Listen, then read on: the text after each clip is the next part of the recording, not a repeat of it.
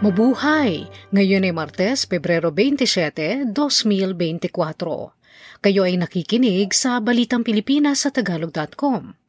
Sa ating pangunahing balita, Pilipinong senior citizens na edad 80, 85, 90 at 95 makakatanggap na ng 10,000 piso sa kanilang kaarawan plebisito sa pagbabago ng saligang batas, nais ni Pangulong Marcos na isabay sa 2025 midterm elections.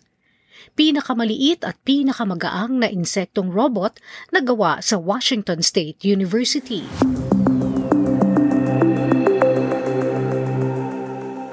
10,000 piso ang ibibigay ng pamahalaan sa bawat ikalimang taong pagdiriwang ng kaarawan ng mga Pilipinong edad 80 hanggang 95.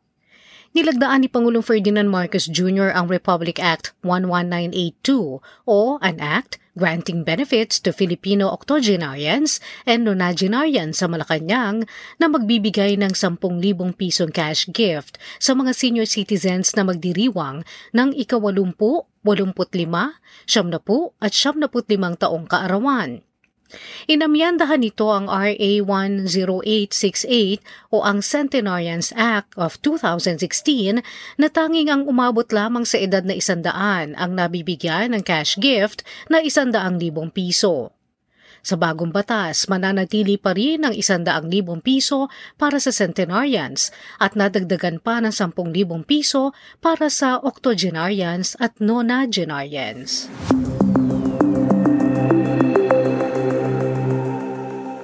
Nais ni Pangulong Ferdinand Marcos Jr. na isagawa ang plebisito kaugnay ng charter change sa susunod na taon, kasabay ng 2025 midterm elections.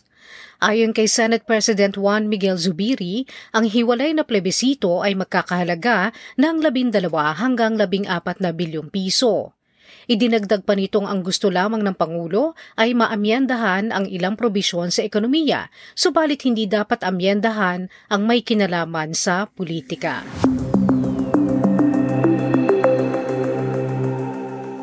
Nilagdaan ni Pangulong Ferdinand Marcos Jr. ang Republic Act 11981 o ang Tatak Pinoy Act noong lunes. Isusulong at susuportahan nito ang mga gawang Pilipino upang mas maging maganda at sopistikado ang mga produkto. Sa ilalim ng batas, isang tatak Pinoy Council ang bubuuin na mangunguna sa development at implementasyon ng isang ilang taong estratehiya na nakatuon sa limang pangunahing haligi. Human resources, infrastruktura, teknolohiya at inobasyon, pamumuhunan at maayos na pamamahala sa pananalapi.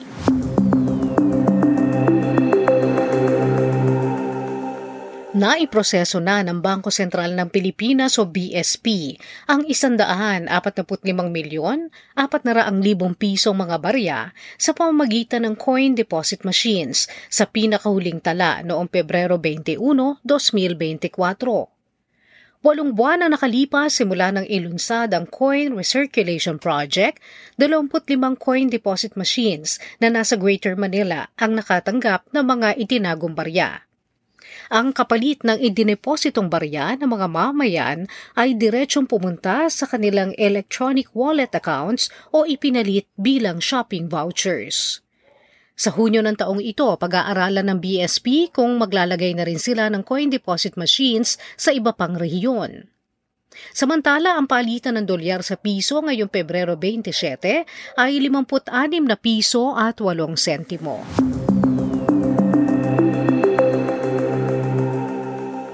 Nagbabala sa publiko ang Bureau of Plant Industry. Kaugnay ng mga sibuyas na ibinebenta online na anila ay posibleng ipinuslit sa bansa. Ang mga sibuyas ay ibinebenta ng 15 hanggang 20 pesos kada kilo online na mas mababa sa kasalukuyang presyo sa pamilihan na 50 hanggang 120 pesos kada kilo.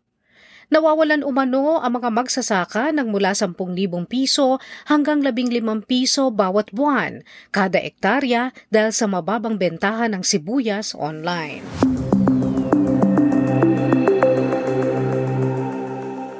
Napatapon na palabas ng bansa ang 48 Chinese nationals na may krimeng human trafficking. Ang mga ito ay bahagi ng mahigit isandaang foreign nationals na naaresto sa isang raid sa Pasay City. Ang grupo ay pinasakay sa isang Philippine Airlines plane patungo sa Shanghai, China. Sa Pilipinas, ang parusa sa human trafficking batay sa Anti-Trafficking in Persons Act ay pagkakulong ng mula 6 hanggang 40 taon at multang mula 50,000 piso hanggang 5 milyong piso.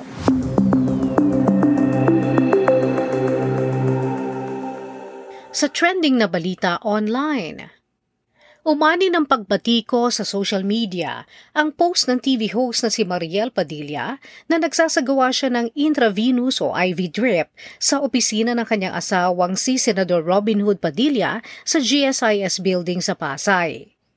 Sa kanyang post, ipitromote ng TV host ang IV drip na may glutathione na kalauna na itinama niya at sinabing vitamin C na maaari niyang gawin kahit saan man siya naroon.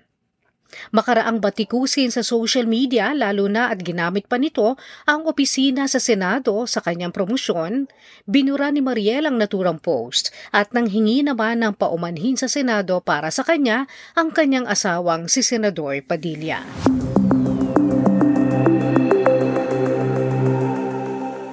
Sa balita sa palakasan, Sinira ng world number 2 na Pilipinong pole vaulter na si EJ Obiena ang 26 na taong Asian indoor record makaraang manalo sa isang pangunahing athletics event sa Germany.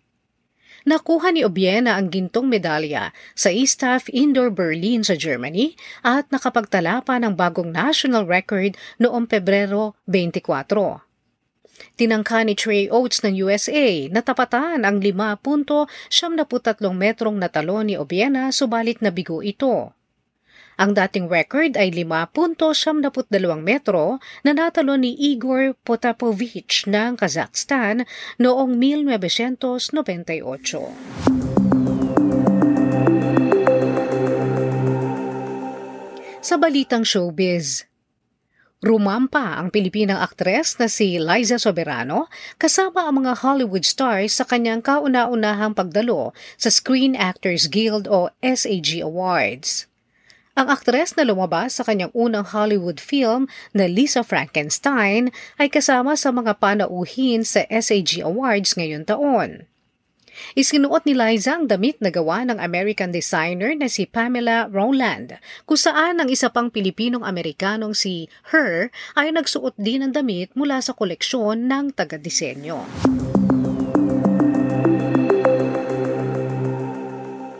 Sa balitang kakaiba, Dalawang robot na ginawa kahalintulad na isang mini-bug at kutong tubig ang dinevelop sa Washington State University upang gamitin sa search and rescue, pagmonitor sa kapaligiran at robotic-assisted surgery. Ang mga insektong robot ang pinakamaliit, pinakamagaang at pinakamabilis na fully functional micro-robots na nagawa sa daigdig. Ang mini bog ay 8 mg lamang ang timbang at ang kutong tubig naman ay nasa 55 mg at nakakakilos ng 6 na mm bawat segundo. Ang teknolohiya rin nila ay maliit lamang ang kinakailangang elektrisidad o init para makatakbo.